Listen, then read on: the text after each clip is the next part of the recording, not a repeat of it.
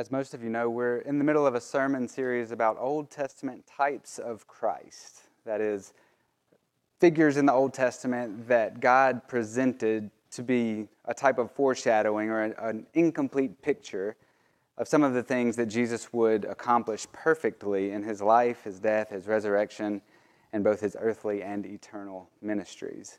So today we're going to begin uh, our time in Hebrews 8. You can go ahead and turn there. Until now, we've heard about Adam being a type of Christ, Abraham, Isaac, and Joseph. Yet I would argue, and I think a lot of people would argue, that none of them overshadowed ancient Jewish culture, history, and religion the way that Moses did. Moses touched every aspect of ancient Israelite culture and religion. So today we're going to consider how Moses presented a type of Christ. The parallels between Moses and Jesus, I really didn't expect to find nearly as many as I did in preparing for this sermon, but just consider some of the parallels. Moses, uh, an Israelite, was raised in the house of Pharaoh, and in order to deliver his people from their bondage and oppression, he had to leave Egypt. And Matthew tells us that Jesus, in a sense, did the same thing. He spent the first small portion of his life in Egypt before God brought him out of Egypt to Israel, uh, where he would be raised, learn, and eventually complete his ministry. Uh, similarly, Moses left his royal palace of Pharaoh's house, left royalty, humbled himself to become one of his people so that he could deliver them. And Philippians 2 tells us that's the exact same thing that Jesus did when he left the heavenly throne room, took on flesh, became a man, so that he could deliver us from our bondage. In the same way, Moses left royalty, became one of his people, and they didn't recognize him as their Savior. They didn't recognize him as, as their deliverer, so they rejected him. And John 1 tells us the same thing happened uh, to Jesus.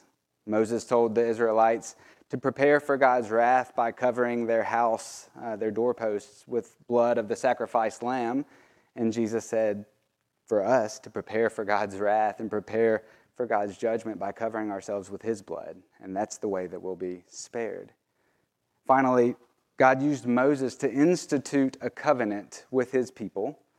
Uh, in the Bible, it, it, goes by a lot of different names. So you'll hear me use several different terms probably uh, throughout this sermon, but it's called the Mosaic Law. It's called the Torah. It's called uh, just the law. It's called the customs of Moses. We'll see in Hebrews, uh, in Acts 15 later on. But it's the first five books of our Bible, and it was God's uh, covenant with his people. And Jesus came, and he said he came to fulfill that law perfectly, to fulfill that law. And then he was going to institute another covenant that would be a better, greater covenant. So the parallels, I trust that you see, they're striking. There's, there's more than that, but they're everywhere. But what we're going to focus on today is less of the person of Moses and the person of Jesus and more on the covenants that they instituted. So that's where we'll spend our focus for today. I, if you're already at Hebrews 8, we're going to read the first six verses, really with the aim of getting to the sixth verse. We're reading the first five verses more or less just for context so we can see the full picture, but I really want us to hone in on the sixth verse, and then we'll launch into our sermon. Let's begin in verse 1.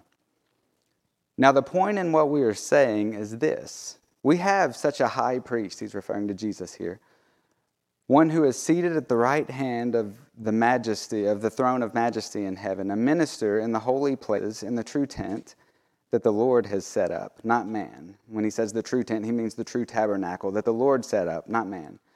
For every high priest is appointed to offer gifts and sacrifices. Thus, it is necessary for the priest to have something to offer. Now, if he were on earth, he would not be a priest at all, since there are priests who offer gifts according to the law. And there he means the Mosaic law. They serve as a copy and shadow of the heavenly things. For when Moses was about to erect the tent, talking about the tabernacle, he was instructed by God, saying, See that you make everything according to the pattern that was shown to you on the mountain. And then here it is. But as it is, Christ has obtained a ministry that is much more excellent than the old, as the covenant that he mediates is better, since it is enacted on better promises. So, why is the covenant that Jesus instituted, why is that one better than the Mosaic covenant, the old covenant? There are several answers that can be given to that, and there's several right answers. Even uh, in Hebrews, we see that he said, because it's enacted on better promises. And that's true. But what we're going to focus on today is one characteristic, the foundational characteristic, I think, uh, that makes it better. And that's that the old covenant, the Mosaic covenant, was founded on law and works. That's, that was the foundation of the Mosaic covenant. Jesus instituted a covenant that was grace through faith. It was a faith based covenant. And so, in order for us to appreciate the weight of the law of Moses on the Jewish culture in ancient Israel, I want us just to consider how it touched every piece of their culture and then consider how it affected their relationship with God or how it directed their relationship with God. The, the covenant that God established through Moses, in the broadest sense, it was the final authority on all things related to sin, righteousness, sacrifice, tithes, offering, the way they worked, the way they rested, the charity that they gave, and even their annual festivals. And every aspect of their life was somehow directed by this covenant. There were 613 laws that they had to keep. And so think about that. If they had to keep 613 laws, that means that they had to know 613 laws. So, for that reason, by the time Jewish boys reached teenage years, they had all of the first five books of the Bible memorized, word for word because you can't obey 613 laws unless you've learned 613 laws. And if that sounds intimidating to us, think about trying to keep 613 laws. Learning them is the easy part, memorizing them is the easy part, keeping them is a whole nother story.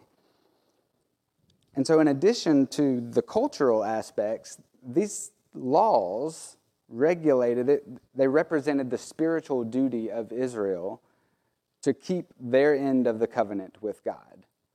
And so they kept these laws as best they could, and when they would break these laws, they would present sacrifices because they had sinned. And when someone sins, a blood sacrifice had to be offered.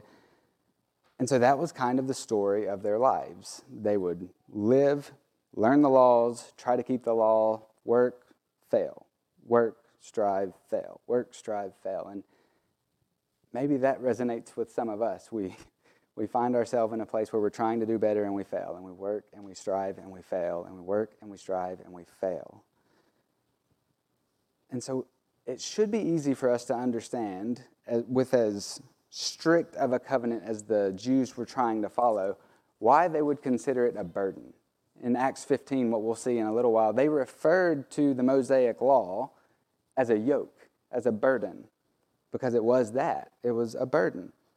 And so when Jesus came, he set the new covenant that he was instituting in contrast with what they were used to. In Matthew 11, uh, 28 through 30, Jesus said this He said, Come to me, all who labor and who are heavy laden, and I will give you rest. Take my yoke upon you and learn from me, for I am gentle and lowly in heart, and you will find rest for your souls. For my yoke is easy and my burden is light. What did he mean by that? Jesus was alluding to the new covenant that he was instituting. And it was not going to be a covenant that was based on laws and duty. It was going to be a covenant that was based solely on believing in him, trusting in him. So the Israelites, they had continually failed and sacrificed, failed and sacrificed, and Jesus beckoned them in the same way that he beckons you and he beckons me and everybody outside of these doors. If you're working, if you're striving, if you're tired, come to me. Come to me. My yoke is easy, my burden is light. He's essentially saying, Give me the burden of your salvation, it will crush you. You cannot carry that burden, but I can, and I have. So come to me, and I will give your soul rest. So if you hear anything else today, I want you to remember that. That's the main point of today's sermon is that Jesus wants you to come to him. If you haven't already, if you are trusting in your own works, if you're trusting in if someone had, would ask you today, what will happen when you die? Are you going to heaven? Are you going to hell? If your answer would be, well, I hope so because I try to be a good person. I try to say my prayers. I try to read my Bible. I try to go to church. If I don't go to church, I try to watch a sermon or listen to something. If, if those are your answers, I hope that today will call you to Jesus in a way that, that brings you to lay your burden of your, sacri- of your salvation at his feet and take his burden and take his yoke because he's promised to carry it for you. So, in all of the 613 laws of the Old Testament law of the Torah, there were 10 prominent ones that we, most of us, have probably heard of. That is the Ten Commandments. So, for us just to see how much of a burden the Mosaic Law was for the Israelites who were trying to keep it, to maintain their end of the bargain, so to speak, with God, I want us just to consider a couple of them. If you would like, you can turn to Deuteronomy 5, but the couple that I'm going to reference will be on the screen as well. These were just 10 of the 613, so there's 603 more, but we're just going to see how we would do with just a few of them so that we can appreciate the weight that was on the Jews' shoulders at the time. In verse 7, we see uh, Deuteronomy 5 7, we see the very first commandment. And it seems like an easy one. You shall have no other gods before me. J.I. Packer, uh, famous theologian, says that this is the fundamental and foundational commandment. It's first in importance and it's basic to every other. And like I said, it seems pretty easy. Most of us have not uh, knowingly or willfully worshiped a God other than the God of the Bible. But people have pointed out, scholars have pointed out, that this commandment is it's framed in a negative way. It, it says what you're not supposed to do. But there's a way that you can understand it that tells us what you are supposed to do. And they say, and positively stated, the first commandment is, you shall have no, or you shall have me as your Lord and your God. So the positive statement of the first commandment is, have me as your Lord and your God. Another theologian writes that to do that is to always contemplate, always fear, and always worship God's majesty to participate in his blessings, to seek his help at all time, to recognize through all of our praises, to celebrate the greatness of his works at all times. It means to have all of this as the one and only goal of every activity of your life. That's heavy. But Jesus used more brevity and made an even more comprehensive statement when he said that the first and the greatest commandment is to love the Lord your God with all of your heart, with all of your soul, with all of your mind, and with all of your strength, with your whole being. And I speak for myself when I say that I have failed that more times than I would like to admit. More times than I would like to admit, I have loved God with only small pieces of myself.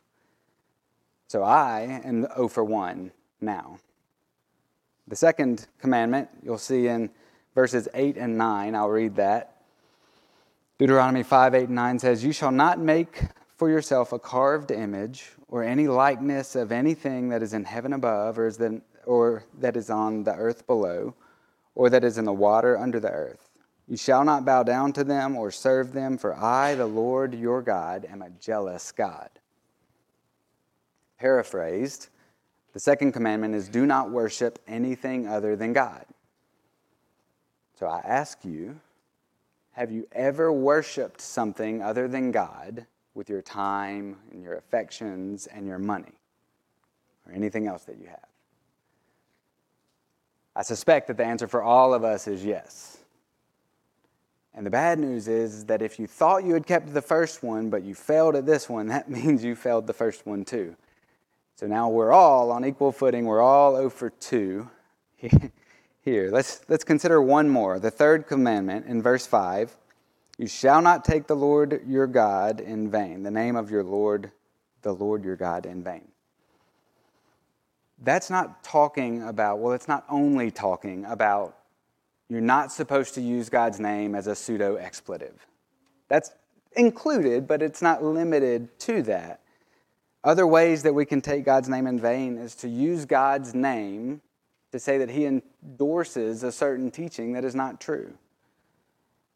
We can take God's name in vain when we say that God told us something that He didn't tell us. And the tricky part about that is we might even believe that He told us something. But if He did not tell us that, and we say that God told me this, we have taken His name in vain. Another way that we can take God's name in vain is to say that God is okay with something, or, or even might be okay with something that He has explicitly said is sin. And we feel our culture pushing on us to do that every day. Name the issue. Our culture wants you to say that at most, or at least, I'm sorry, at least God will be okay with it. He might not love it, he might not teach it, but at least, at least it's not sin. He's not going to send anybody to hell over it. If we agree to say that about something that God says is sin, then we take God's name in vain. And then as Christians, we even have a new way uh, or an additional way that we can take God's name in vain. We all call ourselves Christians, which means Christ like. That's what Christian means. So by identifying myself as a Christian, any time that I live in a way that does not honor Christ or in a way that Christ would not approve of, even for a moment, I take God's name in vain. So I trust that you're seeing the pattern here. We don't do well, even with the 10 most prominent laws. You could continue reading down the Ten Commandments, and you might find some that you think you would do well at. For instance, most of us have probably never murdered anyone. I haven't asked everyone, so I, I said probably. I hope not. But, but the problem is, if, if you get there and you think, well, I got that one, but you read what Jesus said. He said, if you've hated your brother in your heart, then you're guilty of breaking that commandment too. Similarly, if you've lusted after someone, Jesus said, in your heart, you've lusted someone after someone who is not your spouse, then you're guilty of breaking the law that forbids adul- adultery. So we see that God's not only focused on our external actions and what we do, God is judging our hearts and our minds as well, which means none of us are good. Doesn't matter how, how much we try, it doesn't matter uh, how good we are compared to the person on the street who we like to compare ourselves to to make ourselves feel better, we fail miserably when it comes to comparing ourselves to God's standard for goodness and God's standard for righteousness. And so it's no wonder that the Jews found the Mosaic law to be crushing and a, such a burden that they couldn't bear. Because we've just tried three and we've struck out, and they had 610 more. So Paul wrote the first four chapters, three chapters of Romans, really to highlight the fact that all people from all nations and all religions have fallen short. So, in a very brief summary, Romans 1 says that all people, Jews and Gentiles, have traded God's glory in for lesser things. We have worshiped created things instead of worshiping the Creator. And Romans 2 comes and it says, so Jews, who, who, they felt like they had an exalted status among uh, the other peoples of the world because they had this, this covenant, the Mosaic covenant. And, and Paul said, listen, don't boast in that. Don't feel proud about that because that covenant, that law, condemns you. None of you have kept that law. And because you've not kept that law, you have sinned. And because you've sinned, you are deserving of God's just judgment. So I imagine that the Roman readers, the, so the Church of Rome was made up of Jews and Gentiles. So I imagine that the Gentile readers were like, whew, glad we don't have that law. but then Paul talks to them and he says, But you who don't have the law, you show that God's law is on your heart because it's in the form of your conscience.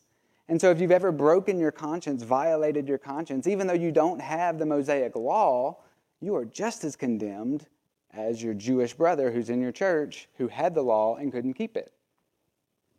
all of you have fallen.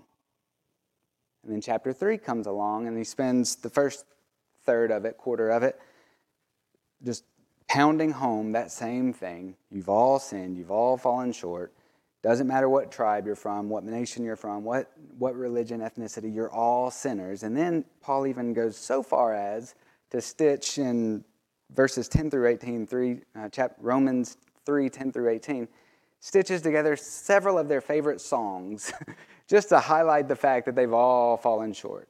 It's in several of the different psalms that are in your Bible are just stitched together just to highlight you've all fallen short. None of you are good by God's standard. Can you imagine being in the Church of Rome? You've been sitting there, you got this letter from Paul you're excited to hear about. You all gather together.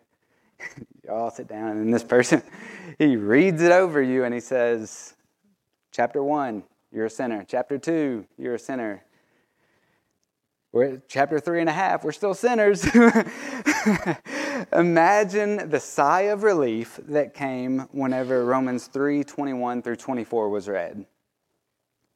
But now the righteousness of God has been manifested apart from the law. Although the law and the prophets bear witness to it, the righteousness of God through faith in Jesus Christ for all who believe. For there is no distinction, for all have sinned and fall short of the glory of God and are justified by his grace as a gift through the redemption that is in Jesus Christ. I imagine, I imagine there was a collective sigh of relief in the crowd at that point. But then Paul goes on to pen what has become one of my favorite chapters of the Bible, Romans 4.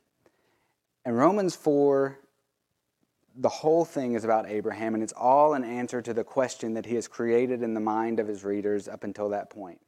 And that question is well, from the Jews, well, if we had the, the Mosaic law and we couldn't keep it, and so we're all condemned, and the Gentile readers are reading the same letter, and they're thinking, well, we, we've tried to be good compared to our neighbors, and by our own standards, we've tried to be good, and clearly we've all violated our consciences. So we are also condemned. How is anyone going to be saved? How is anyone going to be justified? And then Paul writes Romans 4. And the whole thing is about Abraham and Abraham's faith and how Abraham was uh, counted righteous by God on account of his faith. In my summary of the last several verses of that chapter, Paul writes that Abraham was counted righteous on account of his faith, and that those words were written, the words that Abraham was counted righteous because of his faith, those words were, writ- were written so that we would know that the same God who counted Abraham righteous on account of his faith and his belief in God is the same God who will count us righteous when we believe in Jesus. Abraham believed God, and it was counted to him as righteousness. He didn't work, he just believed God's word, he believed what God had promised. And the same will be true of everyone uh, who comes to Jesus, because he said, Come to me, and I will take the burden of your salvation. I will give you a yoke that is easy, a burden that is light. So then the question arises well, why did God give us the Mosaic law in the first place? What was, what was the purpose of that? If He knew we would all fail, why give it in the first place? Why not just start with the new covenant? Galatians 3:24 Paul gives us a reason for that. He says, "So then the law was our guardian until Christ came in order that we might be justified by faith." The word guardian doesn't translate great to our culture. Uh, some translations use the word tutor, which is a little bit more understandable for us. But in their culture, the, the word guardian, or the a guardian was someone who uh, middle and upper class people in ancient Rome would hire to stay with their children and basically teach their children all things about life. So, everything from educational things to customs to the ways to be a good Roman citizen, so to speak. That's what a guardian did. A guardian was a tutor, but not just for a subject, for life, life skills in many ways. And Paul is saying that's what the Mosaic Law was intended for. The Mosaic Law was intended to teach us that we cannot measure up to God's standard of goodness. The Mosaic Law was, was meant to teach us that we need something outside of ourselves to carry the burden of our salvation because we are unable. We had to learn that before we would come to Jesus. And so when Jesus enters into human history and he says, Come to me, all who are burdened, all who are tired, all who are working and who need relief, come to me and I will give rest for your souls. He was talking about, he was talking to people who knew they needed something else. And the only reason they knew that was because they had tried to measure up to God's standards and they had failed. Jesus said, His yoke is easy, His burden is light. And the reason is because it doesn't require works, it requires faith. Believing in Him, coming to Him, believing in Him, that's what it requires. So that brings us to where we're going to end to our time today. Go ahead and turn to Acts 15. And that's where we're going to find the application for today's sermon and where we're what do we do with uh, the knowledge of the difference between the new covenant that Jesus instituted on faith and the old covenant um, that he came to fulfill. You may remember this story. It's the story of uh, the Jerusalem Council, is what it's called. And there had been a big argument, dispute had arisen in the church of Antioch. And it was because some people had come there and they'd begun teaching that in addition to believing in Jesus, you had to be circumcised according to the law of Moses if you wanted to be saved. And so a big argument broke out in Antioch about it. And you know it was a big argument because they sent Paul and Barnabas all the way from Antioch to Jerusalem to ask uh, Peter and the other elders of the church at Jerusalem who's right. Some people are saying we have to follow the customs, some people are saying we only have to believe in Jesus who's right. Before I get to Peter's um, verdict on this and, and what he said, I want us to read verse 1, just a synopsis of what was being said, and then I want to chase a rabbit really quick. Acts 15:1 says, "But some men came down from Judea, and they were teaching the brothers, the church, Unless you are circumcised according to the law, the custom of Moses, you cannot be saved.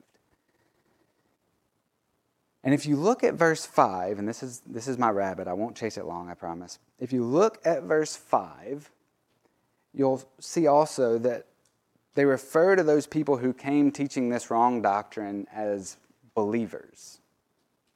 There might be a hesitation in us to think that they could really be believers because they were teaching this that works, the custom of Moses had to be done in addition to faith, so they couldn't be real believers. But I think we should not lean too far into that because if we look in Galatians, the whole book is written to a church who had believed a, a similar lie. And in Galatians 3 1, Paul says, You foolish Galatians, who has bewitched you? Who has tricked you? You started by faith, I'm paraphrasing right now. You've started by faith, and now you think that your salvation will be completed through works. Within three of the next four verses of that chapter, Paul refers to the Galatians as people who had the Spirit of God. They, they were Christians, but they had believed a lie and they had been deceived. What I want us to find, the encouragement, we're not going to stay here long, the encouragement that I want us to find here in Western Christianity, and sadly it's not, it's not contained to us, we've exported it. but we're very tribal in, nature, in our nature.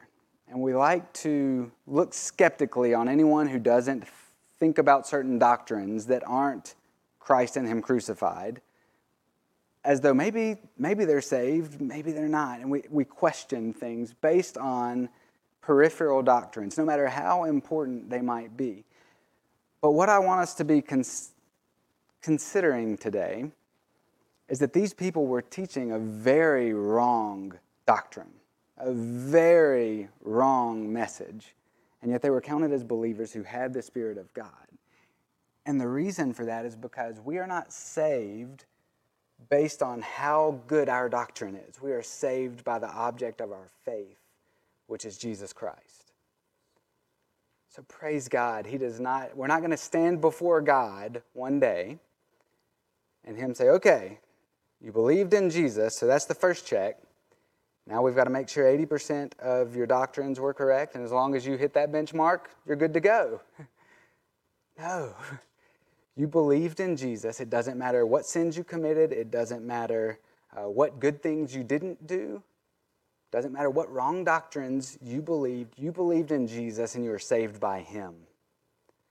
And so, what that should encourage in us is charity with, with other believers. What that should encourage in us is love for believers who even might believe something that is just flat wrong, and we can point to it in Scripture where it is.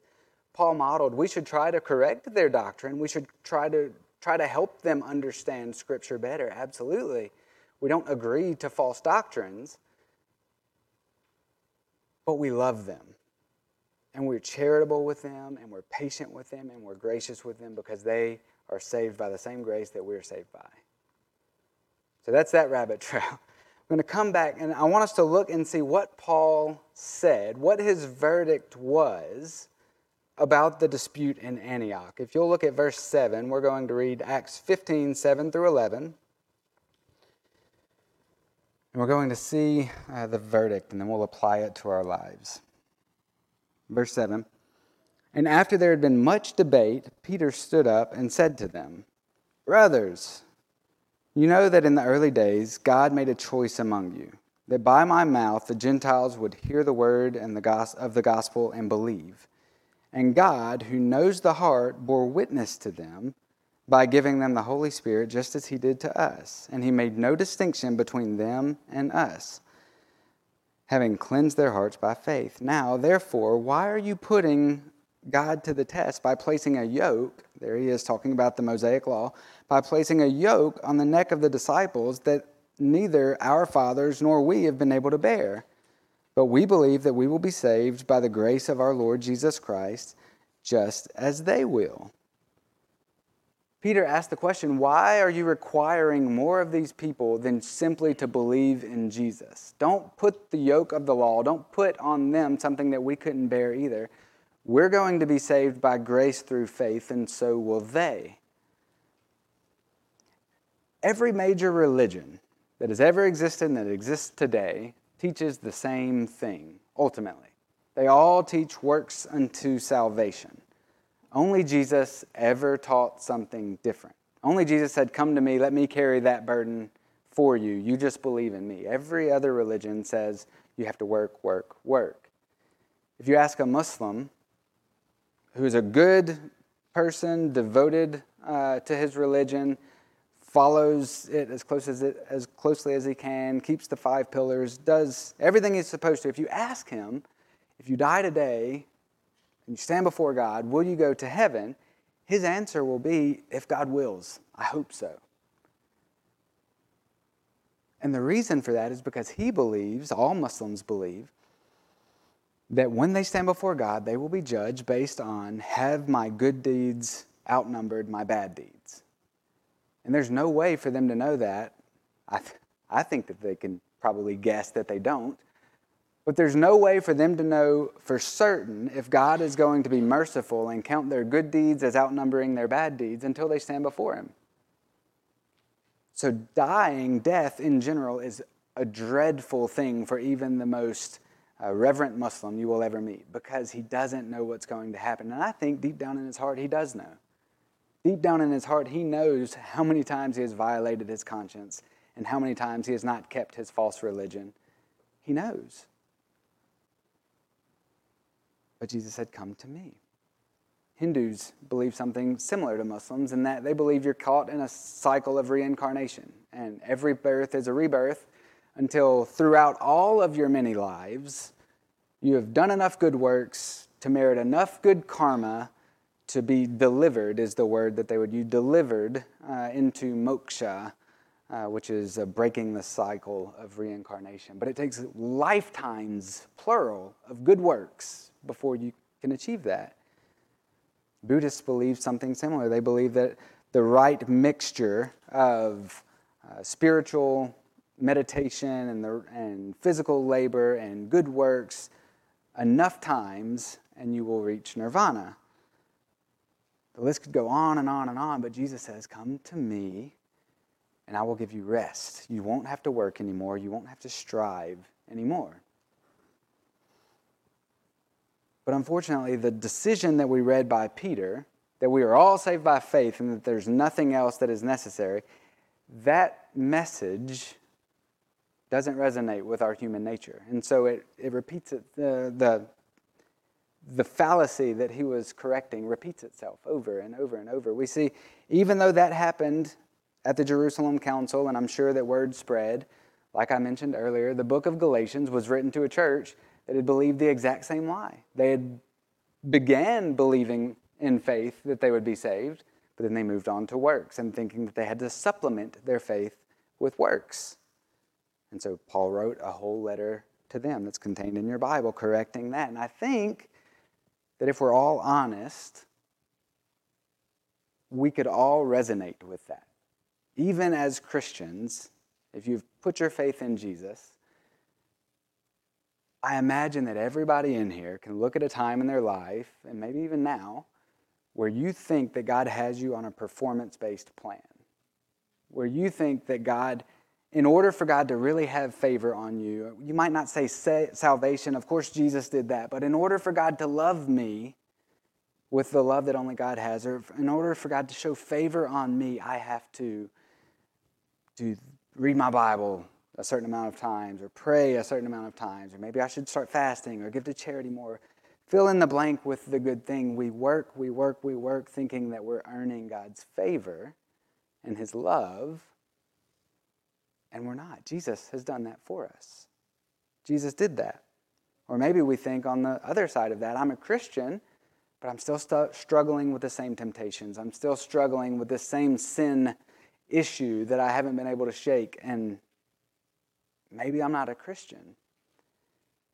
Listen, guys, the, the process of sanctification, when we believe in Jesus, the Holy Spirit comes and He dwells in us and He begins uh, to conform us to Christ's image, and that continues throughout our entire life. So, from the time that we believe until we reach uh, the throne room of heaven, we will be in this process. Where you are in that process does not determine if you are saved, and it does not determine if God loves you, and it does not determine if God has favor on you. God is completing his work in you as a result of already loving you, as a result of already showing favor on you, as a result of already saving you. So let that weight be taken off of your shoulder, put it at Jesus' feet, trust him because you've believed in Jesus, and he says that if you've believed in him, that you can, you can rest. And so, what I want us to close with, leave here today with, is thinking on this. If you're in here and, you and you've not believed in Jesus, you have not uh, submitted your life to him, and you would answer the question honestly of will I go to heaven or what will happen after my death, if you would answer that with anything other than, I will spend eternity with God because I have believed in Jesus and Jesus did everything that I could not do so that he could take the burden of my salvation off of my shoulders and carry it for me. If your answer is anything other than that, I urge you to lay that burden down. Believe in Jesus. Follow him. He's done it. He's done it for you. It's not yours to carry. But, Christian, if you're in here and you have, you have done that, but you find yourself kind of like the Galatians, having begun the race by faith, and now you're trying to uphold God's love for you, uphold God's favor for you, and, and earn something, put that weight down at Jesus' feet. You're not resting. You're not resting in His finished work. You're trusting in your own abilities, and we've shown just by three commandments that your abilities aren't very good. so rest. Let Him complete the work that He has begun in you, and trust Him to do that. Abraham believed God, and it was accounted to him as righteousness. And the testimony of Scripture is that if we come to Jesus and we trust that God's word is true and his promises are true and that God keeps his promises, that he has taken the burden of our salvation off of our shoulders. He has taken the burden of earning his love and his favor off of our shoulders, and he's carrying it for us. If we believe him like Abraham believed him, then we will be counted righteous as well. So let's pray. Father God, thank you so much for this word. Thank you for uh, carrying the burden that we could not carry. Thank you for loving us unconditionally, uh, sending your son Jesus to fulfill the law that we could not fulfill, uh, to live a perfect life that we could not live, so that by faith we could be united with him and be recipients of all of the spiritual blessings that he did earn and that he did uh, merit on our behalf. God, I pray that you would um, allow that truth to sink deep in our hearts. God, allow it not to start stop in our minds, uh, but allow it to be something, uh, a truth from which we live every day and from which we relate to you. God, if there's anything in us that is um, causes us to want to be ashamed to come to you in prayer or to read your word or to go to church or anything that is in our lives that we have done in the past or that we have failed to do, God, uh, that would cause us to shrink back from you. I pray that you would uh, remove that from us from this message today, God. The, the truth that Jesus has done everything that needs to be done, He has taken the burden off of our shoulders. And all we have to do is call on Him, come to Him, and believe in Him. God, I pray that, um, that you would make that evident in all of our lives. God, it's in Jesus' name I pray. Amen.